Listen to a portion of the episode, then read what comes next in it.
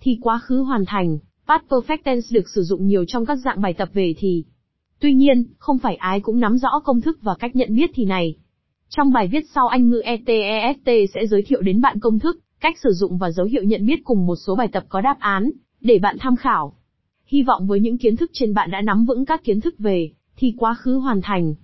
Nếu có nhu cầu tìm kiếm một trung tâm tiếng Anh uy tín, hãy liên hệ đến Anh ngữ ETEST.